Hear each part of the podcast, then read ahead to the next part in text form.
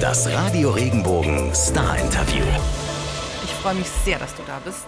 Ganz meinerseits die Freude. Äh, du bist richtig viel busy unterwegs. Ja, das äh, kann man so sagen. Weißt du immer, wo du bist? Also nicht unmittelbar nachdem ich aufwache vielleicht, aber ich krieg's dann eigentlich ganz gut hin. Also so schlimm ist dann doch nicht. Okay. Jetzt hatten wir einmal, äh, ja mal schon mal einen Termin, da seid ihr festgehangen und so. Und ich weiß, ein großer Teil ähm, des Musikerberufes besteht in Warten. Also warten auf Flugzeuge, warten auf den Soundcheck, warten, warten, warten. Was bist du für ein Wartertyp? Also hast du immer was, was du dann machst?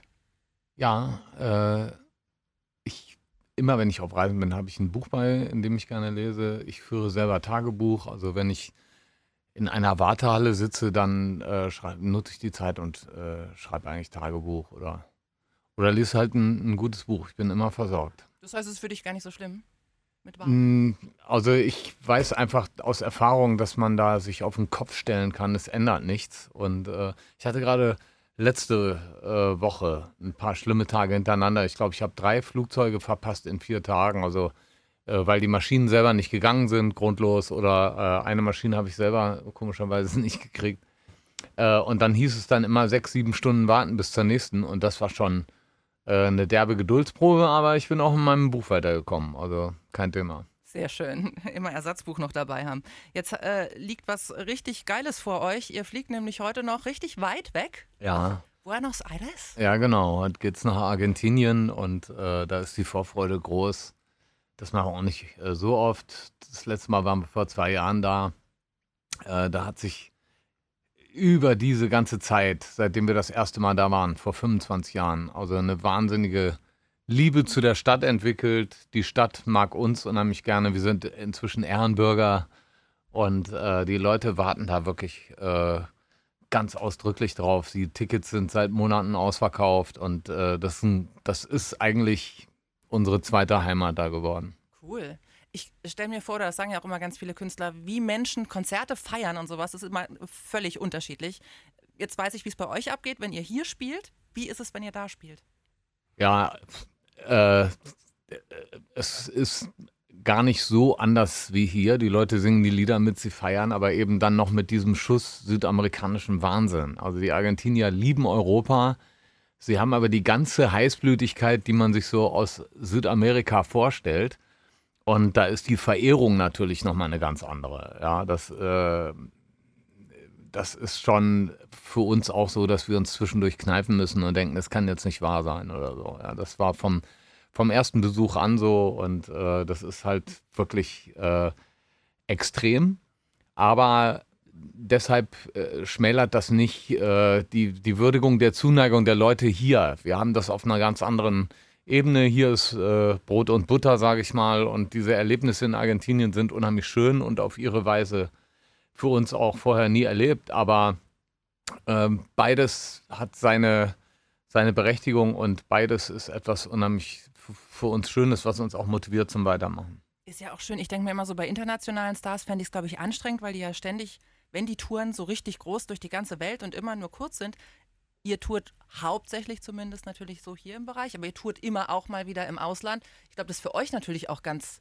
Ja, für, also wir, wir haben das eigentlich mittlerweile so äh, für uns bestimmt, dass wir Tourneen im Ausland dann machen, wenn wir die Lust darauf haben, dann leisten wir uns das. Das ist für uns kein, äh, äh, kein Wirtschaftsfaktor äh, ansonsten der, bleibt uns hier der deutschsprachige Raum, aber ich glaube auch, dass nächstes Jahr zum Beispiel eine Reise nach China ansteht oder ich erinnere mich, äh, vor vier, fünf Jahren sind wir in den Orient gefahren, Tadschikistan, Kasachstan, Usbekistan, äh, dann rüber nach Ägypten. Also das war auch eine verrückte Tour und hat unglaublich Spaß gemacht, weil man auf diese Art die Länder äh, eben kennenlernt, nicht als Tourist, sondern als jemand, der auch was zu geben hat. Und ähm, man wird dann also direkt auch äh, in Kreise eingeführt, die sich auskennen. Und äh, es ist einfach eine intensivere Art des Reisens als eine, eine rein touristische Reise. Glaube ich gerne. Ihr habt jetzt dieses Jahr, ich habe nochmal nachgezählt, das 16. Studioalbum rausgebracht. Okay. Und ähm, ich habe wirklich oft gezählt, weil ich dachte, okay, dazwischen, was sind tatsächlich 16? Das klingt viel, ist viel. Und ähm, ich habe dann nochmal auch geguckt, Nummer 1 Album war klar und ihr hattet in diesem Jahrtausend nur Nummer 1 Alben, wenn es ein Studioalbum war. Ja, Ich glaube seit 1992 ja, oder so. irgendwie ging Mhm. immer durch. Ich habe mich gefragt, ist das was, was schon ein bisschen wichtig ist? Oder ist das A, total egal äh, geworden oder immer schon gewesen? Aber ich, oder hat es doch sowas von, ach, man freut sich doch. Ja, man freut sich auf jeden Fall. Also das, äh, wenn man das, ich meine, im Grunde ist das Quatsch. Das ist auch nur äh, sozusagen fürs Ego. Ja, also ob man nun Platz 1 oder Platz 2 ist, was soll da der Unterschied sein? Aber äh, dennoch möchte man einfach die Notierung haben oder beziehungsweise, weil das eben schon so viele Jahre geht, dass wir jedes Studio auf die Eins hieven, wär- wäre das irgendwo schade, äh, den, den Lauf zu stoppen und diese Unterbrechung zu haben. Ja. Aber das ist eigentlich reine Eitelkeit, äh, hat im Grunde nicht viel zu sagen und auch äh, ich selber als Musikliebhaber und Fan ähm, richte meine äh, favorisierten Scheiben ja nicht danach aus, was gerade angesagt ist oder nicht. Wenn mir was gefällt, dann ist mir das egal, ob das in den Charts ist oder nicht. Dann stehe ich dazu. Und ich hoffe, dass unsere Fans ein ähnliches Verhalten haben und ein, ein Verhältnis zu unseren Sachen. Aber äh, ja, aus sportlichen Gründen oder so wollen wir natürlich dabei sein. Und das ist wie eine Mannschaft, die mal Meister war. Die möchte im nächsten Jahr dann nicht Zweiter werden. Kann ich gut verstehen. Ich dachte mir schon, dass sowas kommt, weil es, ich denke, das hat schon sowas Sportliches dann irgendwann. Ne? Äh, auf jeden Fall. Es gibt auch äh, klare taktische Überlegungen, wann kommt man raus, äh, wem ist man da unter Umständen im Weg. Ja, muss es unbedingt dieselbe Woche wie Helene Fischer sein oder sowas. Äh, ja, ja, so, so Überlegungen gibt es natürlich schon vom Management und so und wir ähm, sind dann auch immer da beteiligt, gleich, klar. Ja, völlig okay. Also wie gesagt, es geht nicht die Welt unter. Ich kann das völlig nachvollziehen. Vor allem, wenn man wirklich, dieses, wie du sagst, man so ein Ja, Auf- äh, ich glaube, die ganze Szene achtet darauf, äh, das kriege ich auch bei den anderen Bands mit, ob es jetzt die Beatsteaks sind, Kraftklub, Materia. Äh, wir sind da alle auch immer im Austausch und jeder beobachtet, was der Kollege macht und äh, man drückt sich auch gelegentlich gegenseitig einen Spruch rein und so. Also die Branche hat schon ein Auge drauf, wer in der jeweiligen Woche dann vorne liegt. Ähm, wenn man so lange dabei ist, wie ihr das jetzt ja seid äh, und so viele Nummer 1 Alben hatte, da habe ich mir A die Frage gestellt, wie schafft ihr es immer noch mal euch zu motivieren? Also, dass ihr immer noch mal Bock habt und immer noch mal das Gefühl habt, ey, wir haben noch so geile Ideen, dass das noch mal so gut wird wie das, was wir schon gemacht haben. Also, wie kriegt ihr das hin? Naja, die, äh, die Zielvorgabe ist schon, äh, die eigene Messlatte zu erreichen, den eigenen Anspruch zu erreichen oder eventuell zu toppen, aber das klappt nicht immer. Ähm, äh, es geht auch immer in der Musik ja nur um gefühlte Erfolge. Das, da gibt es ja nicht wie im Sport klare Ergebnisse. Ich glaube, was einen immer wieder antreibt, das ist dann doch letztendlich das Wesentliche. Es geht ja nicht um, im Ende geht es nicht für uns um die Verkaufszahlen und um, um die Gewinne, sondern äh, um die Musik, um das, was man äh, sagen möchte, was da in einem drinsteckt, was man irgendwo versuchen muss rauszuholen. Auf verschiedene Art und Weisen. Und äh, da kommt das ganz von, se- passi- geschieht das von ganz alleine, dass man, äh, sobald man ein Album eingespielt hat, sich erstmal leer vorkommt und auch das Gefühl hat, ähm, jetzt ist alles gesagt, ist auch korrekt so, alles andere wäre falsch meiner Meinung nach. Und dann sammelt sich mit der Zeit aber doch wieder etwas an. Ja, man erlebt wieder Dinge, man denkt anders über gewisse Geschichten nach, man wird älter, bekommt einen anderen Standpunkt zu gewissen Sachen. Und dann eröffnet sich das von ganz alleine, dass man auch wieder was zu sagen hat und dass man äh, auch wieder sich ausdrücken möchte. Und äh, ähm, das geschieht eigentlich ohne, dass man das irgendwo forcieren muss. Hattest du jemals in der, in der ganzen Zeit den Punkt, wo du gesagt hast, okay, jetzt habe ich keinen Bock mehr, jetzt ist wirklich Ende auch mit Mucke machen oder kein Bock auf Band oder irgendwas? War jemals so ein Moment da, wo du gezweifelt hast? Ja, es, es hat äh, natürlich auch viele Krisen gegeben auf dem Weg, aber äh, da ging es dann eigentlich darum, dass man äh, vielleicht verschiedene Ziele hatte oder verschiedene Ansichten, wie man zu dem Ziel kommt. Äh, ich habe nie gebrochen mit der Musik oder ich war nie ermüdet von der Musik. Dazu bin ich viel zu sehr Fan auch und immer noch begeistert auf Konzerte von anderen Gruppen, die mir was bedeuten. Ähm, also ich kann mir ein Leben ohne Musik nicht vorstellen. Ich muss aber nicht selber Protagonist sein und ich muss auch nicht äh, immer da auf die Bühne oder äh, im Mittelpunkt stehen. Das äh, wäre jetzt nicht ähm, der Grund weiterzumachen, aber äh, eigentlich mit den Jahren Und je länger das geht, je mehr wissen wir eigentlich unser Glück zu würdigen, dass wir da was ganz Besonderes äh, erwischt haben, dass wir großes Glück haben. Und ähm, ich finde, das sollten wir vernünftig würdigen und annehmen. Und äh, solange wir die Fähigkeit haben und das Talent, äh, andere Menschen mit unserer Musik zu berühren, solange sollten wir das auch versuchen und ähm, uns da nicht weiter einen großen Kopf drum machen dann. Auf jeden Fall. Du hast gesagt, du gehst selber ja auch begeistert auf Konzerte. Was bist du für ein Konzertgänger-Typ? Ganz verschieden. Also die letzten beiden Sachen. Letzte Woche war ich bei den Rolling Stones, bin ich extra für nach Zürich geflogen, um die zu sehen, weil wenn die in Düsseldorf spielen, sind wir ja in Südamerika. Äh, ich habe eine Woche davor die Foo Fighters gesehen und ganz großen Spaß gehabt. Und äh, das schönste Konzert der letzten fünf Jahre war allerdings Adele in, in Verona, in so einem Amphitheater. Ähm, ja, eine Ausnahmekünstlerin, die äh, einfach mich umgeblasen hat mit ihrer Performance. Hörst du die, also bist du dann Musiker oder kannst du das auch als wirklich als Zuschauer, Fan, je nachdem genießen? Also singst du mit oder machst du mit oder stehst du da und guckst nur? Äh, äh, ich weiß gar nicht, ob ich das so trennen kann. Ich schaue natürlich schon bei den Rolling Stones oder so auf das Licht und ähm, äh, habe dann wahrscheinlich auch, sagen wir mal, äh, Gedanken, die, die man hat, weil man äh, das Leben hinter der Bühne kennt, weil man weiß, was äh, eine LED-Wand für Kosten bereitet und so weiter und so fort. Das Spiel rattert dann mit.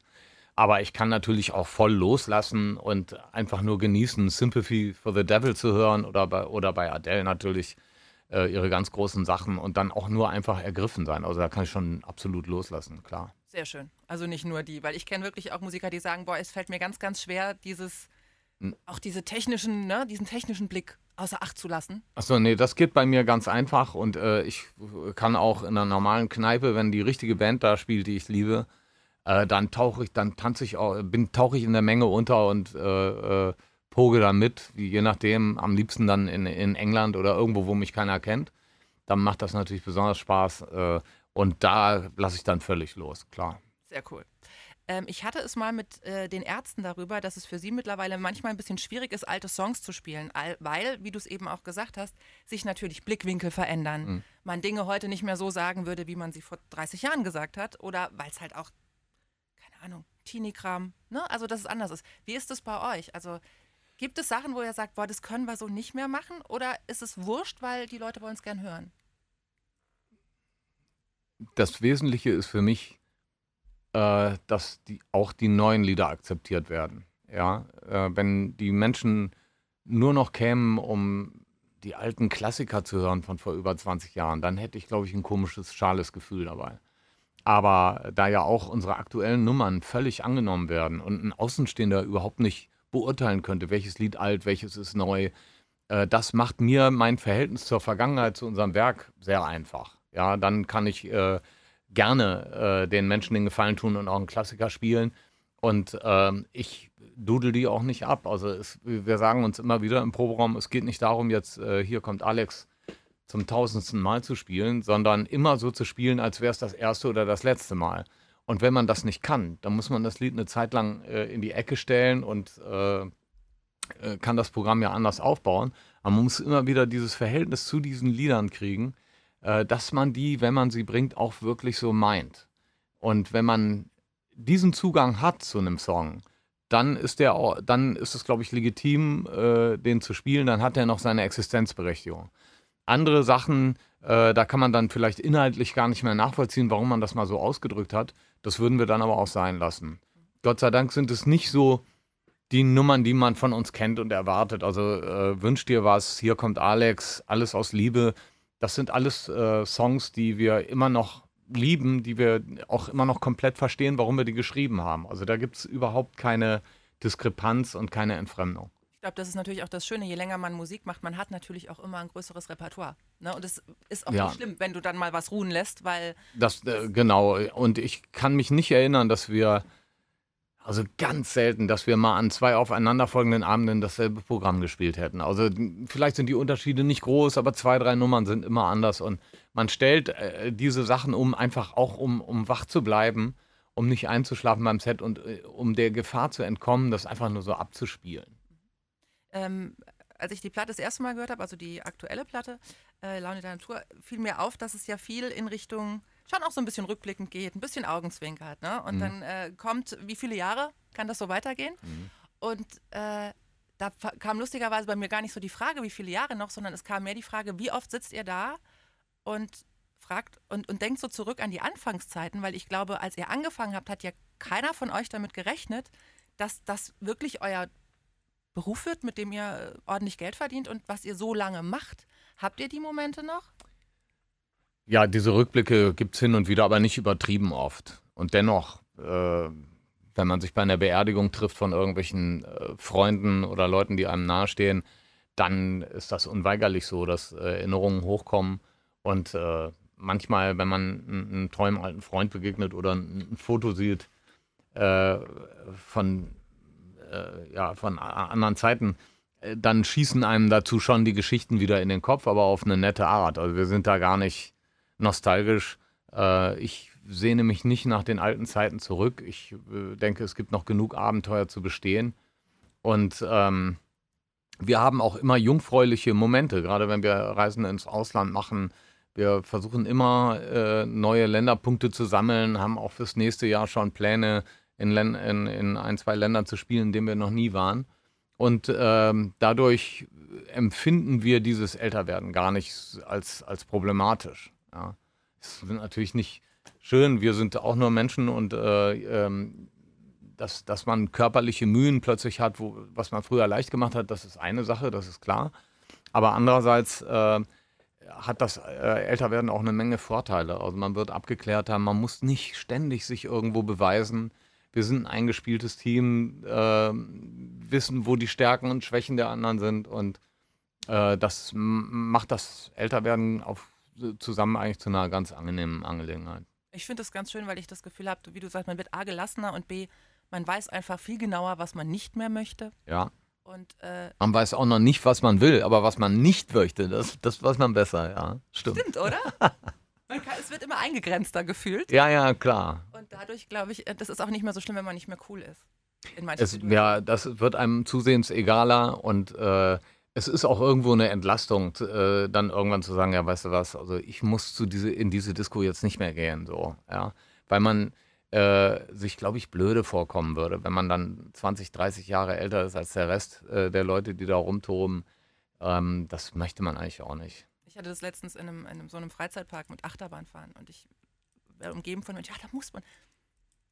Naja, also eine. Achterbahn mag ich noch, aber äh, auf die Krake gehe ich auch nicht mehr. Das ist auch geil. ähm, ich habe ein äh, sehr schönes Interview mit dir gelesen. Ähm, ich weiß gar nicht, was FAZ, egal. Auf jeden Fall war es vor der Wahl. Mhm. Da ging es auch um äh, die Hosen und politische Songs und äh, da hast du sinngemäß sowas wie gesagt, naja, ähm, es ist schon okay, im Hip-Hop findet viel statt, was Politik äh, in, in Songs und sowas angeht und äh, vielleicht muss es auch noch ein bisschen extremer werden, dass mehr andere Künstler was tun. Jetzt ist es nach der Wahl. Mhm. Hast du nicht das Gefühl, es ist jetzt schon mal so langsam, es müsste mal wieder so ein bisschen was passieren? Naja, es äh, passiert ja gerade gewaltig was in der Politik. Wir wissen alle nicht wohin. Also ich finde schon, das ist äh, sehr irritierend, dass das Wahlergebnis und letztendlich auch die klare Aussage von der SPD, da in die Opposition zu gehen, das ändert vieles. Ähm, das kann Chance sein, das kann sehr unglücklich werden, das kann eine Schwächung der Regierung bedeuten. Ich habe manchmal das Gefühl, dass wir das n- zu selten schaffen, miteinander uns über unser Glück äh, bewusst zu werden und wie gut es uns eigentlich geht. Und bei all den Sachen, die schief laufen, da gibt es dramatische Sachen, aber trotzdem in der Gesamtheit der Dinge leben wir in einem tollen Land und haben unwahrscheinlich viel auch hinbekommen und haben auch äh, das geschafft, äh, Millionen von Flüchtlingen hier irgendwie aufzunehmen. Mehr recht als schlecht vielleicht, aber äh, es hat irgendwie funktioniert, im Gegensatz zu einer Menge anderen Länder, die da komplett versagt haben.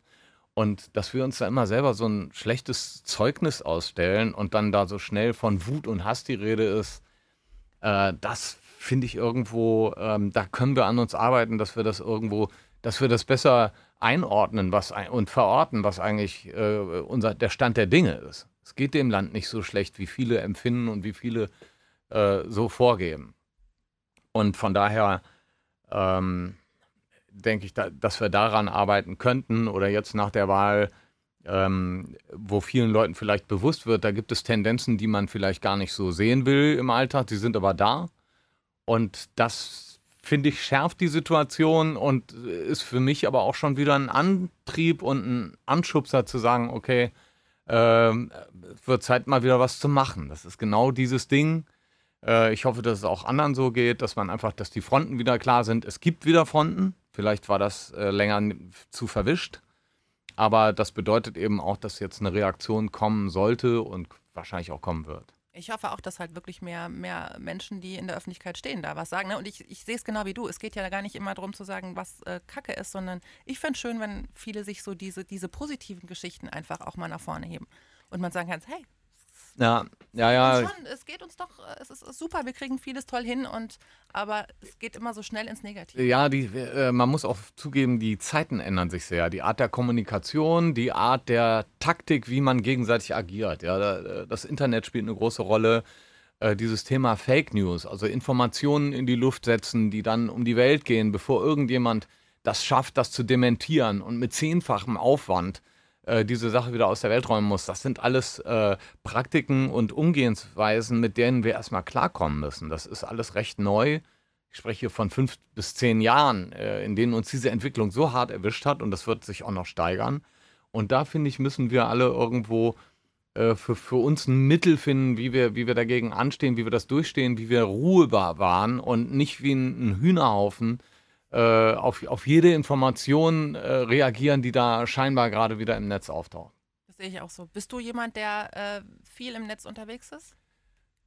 Äh, ich würde jetzt hier mal locker sagen, nö, aber äh, wenn ich ehrlich bin, gehe ich, glaube ich, mindestens vier oder fünf Mal am Tag auf irgendeine Nachrichtenseite, ja. Abgesehen von den zehn Malen, wo ich die Liverpool-App und bei Fortuna nachschaue, was gerade los ist. Ähm, also insofern doch deutlich zu viel eigentlich, als was gesund wäre. Aber ich kenne da ganz andere Nerds, die wirklich so dermaßen vernetzt sind, dass ich mich frage, wie kriegen die eigentlich ihren normalen Alter noch hin? Ja, mit Facebook und Instagram und so. Das habe ich alles nicht. Also ähm, ich habe auch nicht das Bedürfnis, mein, mein Leben der, der, der Umwelt ständig mitteilen zu müssen und dass ich gerade für ein Kuchenstück gegessen habe oder nicht. Schade. Aber wo wir dabei sind, lass uns zu einem für dich gerade sehr erfreulichen Thema kommen. Die Fortuna. Ja. Die steht super da. Steht unglaublich da. Wird das, äh, könnte das ja, also, je, also wirklich jeden Morgen mache ich erstmal Übungen, ob ich überhaupt wach bin. Ja. Äh, das ist schon heiß, was sich da gerade abspielt, aber wir sind natürlich ein gebranntes Kind. Wir haben das oft erlebt nach guten Phasen, dass es wieder schlechter wird. Ähm, ich genieße es einfach jetzt gerade mal ein bisschen sorgenloser da zu sein und hoffe, dass wir den das noch in die Winterpause mit retten können, die gute Position. Und dann kann man wirklich ernsthaft versuchen, dran zu bleiben. Aber ähm, nicht zu früh schon äh, träumen, das äh, ist, dann, tut dann immer weh, wenn man aufwachen muss. Aber ich glaube, dass man bei einem Club wie der Fortuna weiß man das. Also es gibt Clubs, da weiß man das nicht so gut, aber da kennt man ja nun wirklich ne, alle Höhen. Ja, ja, ja. Aber äh, es tut allen gut. Äh, die Fans haben über die Jahre wirklich unglaubliche Treue gezeigt und stehen da, sind äh, gerade in den letzten zwei, drei Jahren vom Anspruch her doch sehr enttäuscht worden. Und insofern ist das jetzt gerade balsam auf die Seelen bei uns und ja, fühlt sich gut an. Hast du einen Tipp äh, für die Bayern? Angelotti ist ja gefeuert worden heute. Wer soll es ah, machen? Äh, ähm, ich glaube, da wird es um viele andere Dinge gegangen sein, außer dem Spiel gestern. Da hat sich was zusammengebraut. Ähm, ich glaube, dass auch eingefleischte Bayern äh, überrascht sind von der Schnelligkeit dieser Entscheidung und diesem abrupten Ende. Aber ich bin der falsche Mann, um jetzt äh, zu versuchen wie, oder zu empfehlen, wie es da weitergehen könnte. Also, ja, wobei viele sagen ja, der Klopp sollte dann jetzt kommen. Ähm, das wird auf keinen Fall laufen. Der ist in Liverpool gut verankert. Der äh, steht aber auch selbst schwer unter Feuer gerade. Das ist in England nochmal zwei Level über dem, was hier in Deutschland stattfindet. Die Wahrnehmung weltweit, Afrika, Asien, also wenn da ein Interview gegeben wird, dann geht das wirklich um die Erde. Und äh, der Spielplan ist auch so, dass man letztendlich alle drei, vier Tage ein Spiel hat und äh, sich kaum erholen kann, auch kaum taktisch besprechen kann. Ähm, ein immenser Druck und vor allen Dingen auch in England, äh, sobald zwei, drei schlechte Spiele hintereinander gelaufen sind, äh, wird direkt alles in Frage gestellt und so. das muss man aushalten. Ich glaube, Jürgen Klopp ist da hingegangen, um sich selber zu beweisen, dass er das übersteht. Und der wird äh, das Experiment von sich aus in keinem Fall so schnell abbrechen, nur um dann beim FC Bayern zu trainieren. Also da müssen andere Faktoren zusammenkommen, bis es soweit ist. Ich glaube das auch. Ich, Ich halt glaube aber auch, dass die Bayern ihn zurzeit nicht anrühren würden. Ähm, dazu ist zu viel Vorgeschichte zwischen den beiden. Da müsste sich noch wirklich was tun, bevor die zusammenkämen, glaube ich. Ich, war- ich habe nur heute so überlegt, ich sehe keinen. Also äh, es wird jetzt, glaube ich, nicht so einfach, weil jetzt irgendwie Billy Sagnol macht weiter, aber der kann es ja wahrscheinlich nicht sein. Das ist für Bayern, glaube ich, nicht jetzt. Naja, also der, der FC Bayern ist schon eine äh, ne- ne Top-Adresse und ich glaube, dass äh, ja auch woanders die Mühlen weitergehen und irgendwann fliegt schon mal wieder einer, der dann frei wäre oder äh, jemand anders geht noch. Also da gibt, da ist noch, da gibt, da ist ein Pool von Leuten, der sich dann irgendwann eröffnen wird. Ich bin relativ sorgenfrei, dass die Bayern da schon einen vernünftigen Mann hinkriegen. Na guck, doch noch ein paar nette Worte. München. Jetzt haben wir hier äh, einen Club, ich weiß nicht, wie du, ob du dazu äh, was sagst, aber vielleicht kannst du dir ein paar nette Worte äh, zu Hoffenheim abbringen. Ja, äh, das war unheimlich schön, wie die Hoffenheimer gerade Liverpool auf eine sehr angenehme Art und Weise haben äh, Platz, äh, also haben, haben laufen lassen in die, in, die, in die Champions League rein. Wünsche ihnen alles Gute für den Eu- Euro-Pokal, da, für die Euroleague. Und ähm, ich finde das auch ganz nett, dass sie da vorne gerade äh, mitmischen. Lustigerweise ist einer meiner besten und ältesten Freunde, der Tobias, mit dem ich äh, in die Schule gegangen bin. Seitdem ich zwölf Jahre alt bin, kenne ich den. Dessen äh, Verwandtschaft, die kommen alle aus Hoffenheim. Das wusste ich nie. Ich habe den immer als reinen Düsseldorfer verortet, aber es stimmt nicht. Äh, seine Oma und so, die wohnen alle in Hoffenheim und äh, der erzählt mir deshalb das Leid des Vereins ständig. Und äh, weil ich möchte, dass es meinem Klassenkameraden gut geht, drücke ich auch Hoffenheim hin und wieder wirklich die Daumen. Das ist sehr lieb von dir. Nee, das ist wirklich wahr. Das finde ich aber auch süß. Hoffenheim kannte man ja vorher auch nicht als Ort. Ja, Also, ja, das war der Hammer, als Tobias dann meinte, ja, die, meine Hoffenheimer und so. Ich so, hä, was hast du denn damit zu tun? Und dann kam das alles raus, das war schon schön. Ach, schön. Naja, und dann muss er. Also wenn er von hier ist, dann muss er. Ja, Ja, natürlich. das ist ja gar keine Frage. Ähm, was ich bei dir immer ganz spannend finde, du machst ja nicht nur, dass du dich äh, für Fußball sehr interessierst, großartige Musik machst, du schauspielerst auch ab und an und vor allem du führst ja selber auch Interviews. Du hast äh, zum Beispiel den Mann interviewt, den ich äh, für mein Leben so gerne mal interviewen würde, Paul McCartney nämlich Mhm. und äh, andere ganz großartige Menschen. Was ist für dich der schönere Part? Zu antworten oder zu fragen und zuzuhören?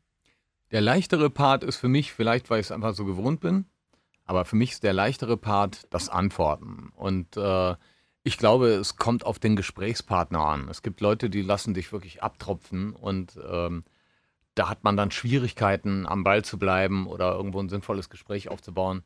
Bei anderen äh, entwickelt sich einfach ein Gespräch wie unter alten Bekannten und dann ist das, das für beide Seiten das Schönste. Ich kenne das aber auch als jemand, äh, der in einem Interview ist und während er befragt wird schon denkt, das ist Zeitverschwendung, weil das Gegenüber äh, sowieso schon ein Urteil gefällt hat, weil es gar nicht wirklich zuhört, sondern nur einen Fragezettel ab, äh, abhakt. Und dann denkt man auch, äh, das ist jetzt hier eine sinnlose Angelegenheit mehr oder weniger. Ich würde mich auch freuen, äh, wenn ich mit Menschen spreche, dass die dann auch wirklich an mir interessiert sind. Und sobald man äh, als jemand, der interviewt wird, das Gefühl hat, der andere hat sich vorher informiert, wen er da eigentlich trifft und ähm, der äh, ist interessiert an, an der Sache, dann geht ein Gespräch eigentlich auch schon wie von selber und dann ist es mehr oder weniger egal, wen man, wen man da trifft. Aber weil äh, du gerade Paul McCartney genannt hattest, das war ein ganz tolles Interview, das ist ein ganz toller Typ. Und wenn man so ein Star ist wie er, dann ist man eigentlich auch für die Atmosphäre im Raum verantwortlich. Also wenn ich da reinkomme, dann könnte er mich ganz leicht äh, zu einer ganz kleinen Nummer werden lassen, zu einer kleinen Wurst, die da ganz äh, äh, ähm, verklemmt in der Ecke hängt und da so die Fragen rausquietscht. Oder äh, er gibt mir das Gefühl, auf Augenhöhe mit mir zu sein und ähm, ähm, lässt mich da leben sozusagen. Und Paul McCartney ist so jemand, der würde nie einen Reporter ähm, einfach so dumm dastehen lassen, das hat er gar nicht nötig. Und ähm, innerhalb von wenigen Minuten denkt man, man hätte schon wochenlang mit dem da irgendwo sitzen können und reden können. Also ein sehr, sehr offener und sehr natürlicher Mensch, der so wirkt, als wäre er voll auf dem Boden geblieben und ähm, unglaublicher Sympath. Cool. Bist du aufgeregt, wenn du sowas machst? Also ich meine, klar, das sind Leute, die du ja oft wahrscheinlich schon auch kennst, aber... Äh, ja, aufgeregt schon, weil es halt nicht mein Beruf ist, weil ich äh, mir Mühe gebe und ähm, die Fragen schon äh, äh, versuche gründlich vorzubereiten. Also da ist dann schon, äh, das ist eine Ausnahmesituation für mich und von daher bin ich natürlich geladen und ähm, lauf gelegentlich vielleicht auch heiß. Ne? Ich versuche jetzt nicht, ich bin bestimmt nicht so nervös, dass mir nichts mehr einfällt oder so, aber ich bin angespannter, als, äh, als wenn ich zu Hause auf, dem Wohnzimmer, äh, auf der Wohnzimmercouch sitze und Fernsehen gucke. Das ist ja klar. Das ist schon klar. Aber ich habe auch festgestellt, dass in Interviews ganz oft die wirklich große Persönlichkeiten entspannt und wie du sagst, einem es sehr leicht machen. Ja, nee, äh, das, das, kann auch schnell zum Klischee werden, so, so wie man so sagt, Genie und Wahnsinn. Ja, der Wahnsinn hat nichts mit Genie zu tun. Es gibt auch extrem dumme Leute, die wahnsinnig sein können. Und äh, ich habe ja mal in der Psychiatrie gearbeitet für eine Zeit und mich hat dieses Thema umgetrieben. Die Statistiken weisen da keine Unregelmäßigkeiten auf. Also da sind schlaue Leute genauso betroffen wie dumme. Und ich glaube, ähm, der Arschlochfaktor ist bei äh, weltberühmten Menschen genauso wie bei normalen Menschen. Nur bei den weltberühmten merkt man sich das dann vielleicht mehr, ja. Aber ich kenne auch ein paar Stars, deren Namen ich hier nicht nennen möchte.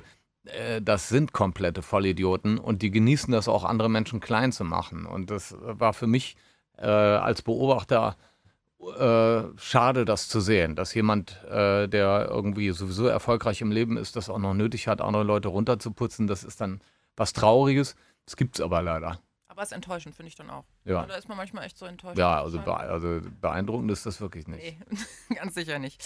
Ähm, es gibt eine Geschichte für Regenbogen 2, das ist ja unser Rockformat hier. Da machen wir die Meilensteine ja. der Rockmusik. Ja. Das heißt, die Leute schicken uns ihr Album, was ihr Meilenstein ist, ihre Platte, die ja. sie immer begleitet. Was ist denn das für dich? Für mich wäre das äh, von The Clash das Album London Calling. Also ich habe mehrere Platten, die für mich Soundtrack meines Lebens waren. Da gibt es auch die Purple Fireball, da kenne ich auch noch jedes Stück drauf und äh, äh, jeden Ton durch und durch. Aber The Clash sind für mich die erste Option, weil das Album äh, zeitlos ist, weil es nicht angestaubt ist. Äh, es wurde eingespielt zu einer Zeit, in der ich schon ganz bewusst das alles erlebt habe. Es war meine Band und die haben dann eine Platte rausgehauen. London Calling wird, glaube ich, in, in jeder seriösen Rockzeitung, in jedem Format, bei, in jedem Medium bestimmt als eine der fünf, 50 wichtigsten äh, Alben aller Zeiten im, im, im Rock'n'Roll gesehen.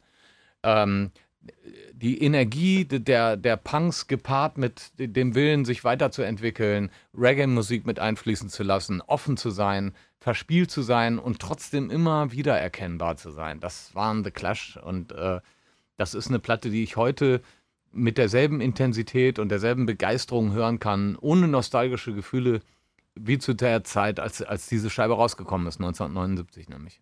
Cool. Gibt es darauf auch Songs, wo du sagst, da waren ein, zwei Songs, die haben mich umgehauen, oder ist es einfach das Werk? Äh, es ist erstmal das Werk, aber da gibt es äh, Sachen, also das, das, Lied London Calling selber, dann gibt es äh, Rudy Can't Fail, äh, Clampdown heißt eins, Spanish Bombs.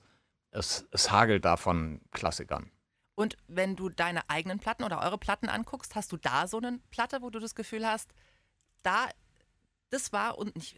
Ja, also ich kann auf jeden Fall Platten ausmachen, von denen ich glaube, dass wir da ähm, eine sehr, sehr gute Zeit hatten und über unsere Verhältnisse gespielt haben. Also das war einmal ähm, äh, ein kleines bisschen Horrorshow war schon nicht schlecht. Ich finde aber Opium fürs Volk war noch eine Etage drüber.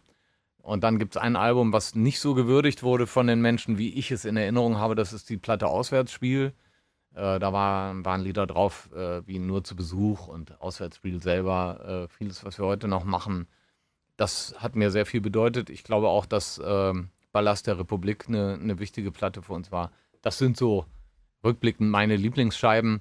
Die aktuelle mal ausgenommen, weil äh, die noch zu frisch ist, die kann ich da noch nicht einordnen. Das jüngste Baby, das ist noch nicht so richtig. Genau. Für mich war es tatsächlich Opel Gang, lustigerweise. Ja, das, äh, das ist interessant. Also ähm, der, der Platte würde ich Punkte geben für, für diesen Charme, den man nur haben kann, wenn man es nicht drauf hat, aber es unbedingt probieren will. Es war ja nicht so, dass wir uns gerne äh, trashig anhören wollten, es kam nur nicht besser raus. Und dennoch hört sich das okay an, aber eins ist mir klar, äh, wir könnten das nie wiederholen. Wir könnten nie so tun, als sind wir noch diese Amateure und teilweise auch Dilettanten von damals. Und deshalb darf man gar nicht in die Richtung gehen.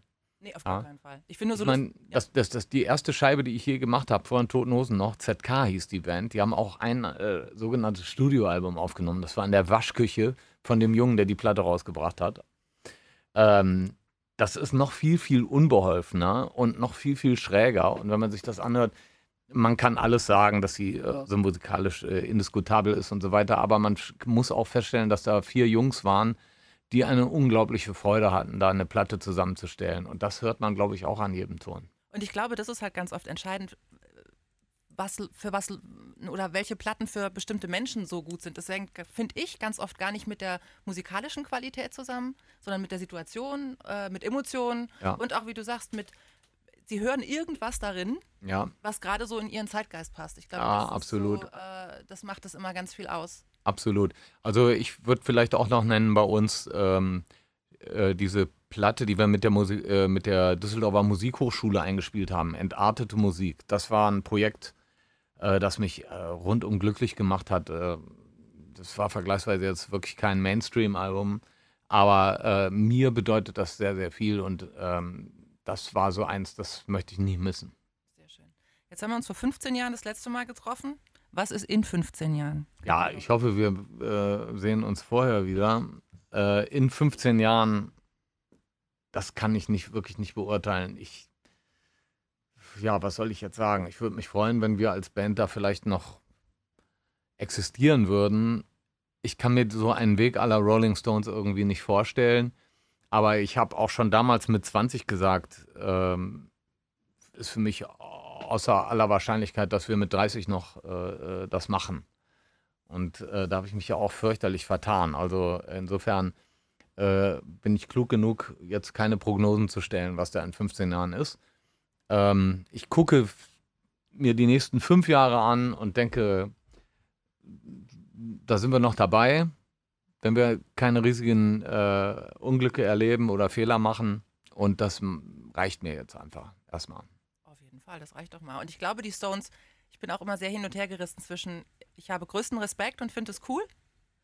Auf der anderen Seite finde ich es aber auch immer wieder schade, wenn ich höre die letzte Tour und ah, es kommt noch eine Tour und noch eine Tour und dann verliert das so ein bisschen, finde ich, auch an, an Bedeutung, oder? Also so ist das so bei mir. Ja, ja, aber die Stones selber sagen ja nie, dass es ihre letzte Tour ist. Das, äh, ähm, das interpretieren die Leute rein. Irgendwann wird es auch mal der Fall sein. Ähm, ich denke, die sind jenseits von Gut und Böse. Die kann man gar nicht äh, irgendwie ins Verhältnis bringen mit anderen Bands. Äh, die sind die letzten Zeugen, die sozusagen die Explosion in, in Europa, in England ausgelöst haben, bis nach Amerika natürlich sowieso längst. Ähm, das sind die Jungs, die tatsächlich mit den Beatles in den Anfangstagen gespielt haben, die darüber berichten können und die äh, eigentlich auf ihre Weise äh, auch immer besser werden, weil sie immer mehr ebenfalls ihren gemeinsamen Lebensweg würdigen. Und äh, wenn man die spielen sieht, dann ist es vielleicht nicht mehr so taufrisch wie vor 20, 30 Jahren, aber man sieht sie sehr oft lachen und zwar ungestellt und ungezwungen. Man nimmt denen das ab, den Spaß an dieser eigenen wahnwitzigen Unternehmung noch. Und das ist äh, toll und hat deshalb seine Existenzberechtigung noch. Auf jeden Fall. Ich danke dir sehr. Wenn dir der Podcast gefallen hat, bewerte ihn bitte auf iTunes und schreib vielleicht einen Kommentar. Das hilft uns sichtbarer zu sein und den Podcast bekannter zu machen. Dankeschön.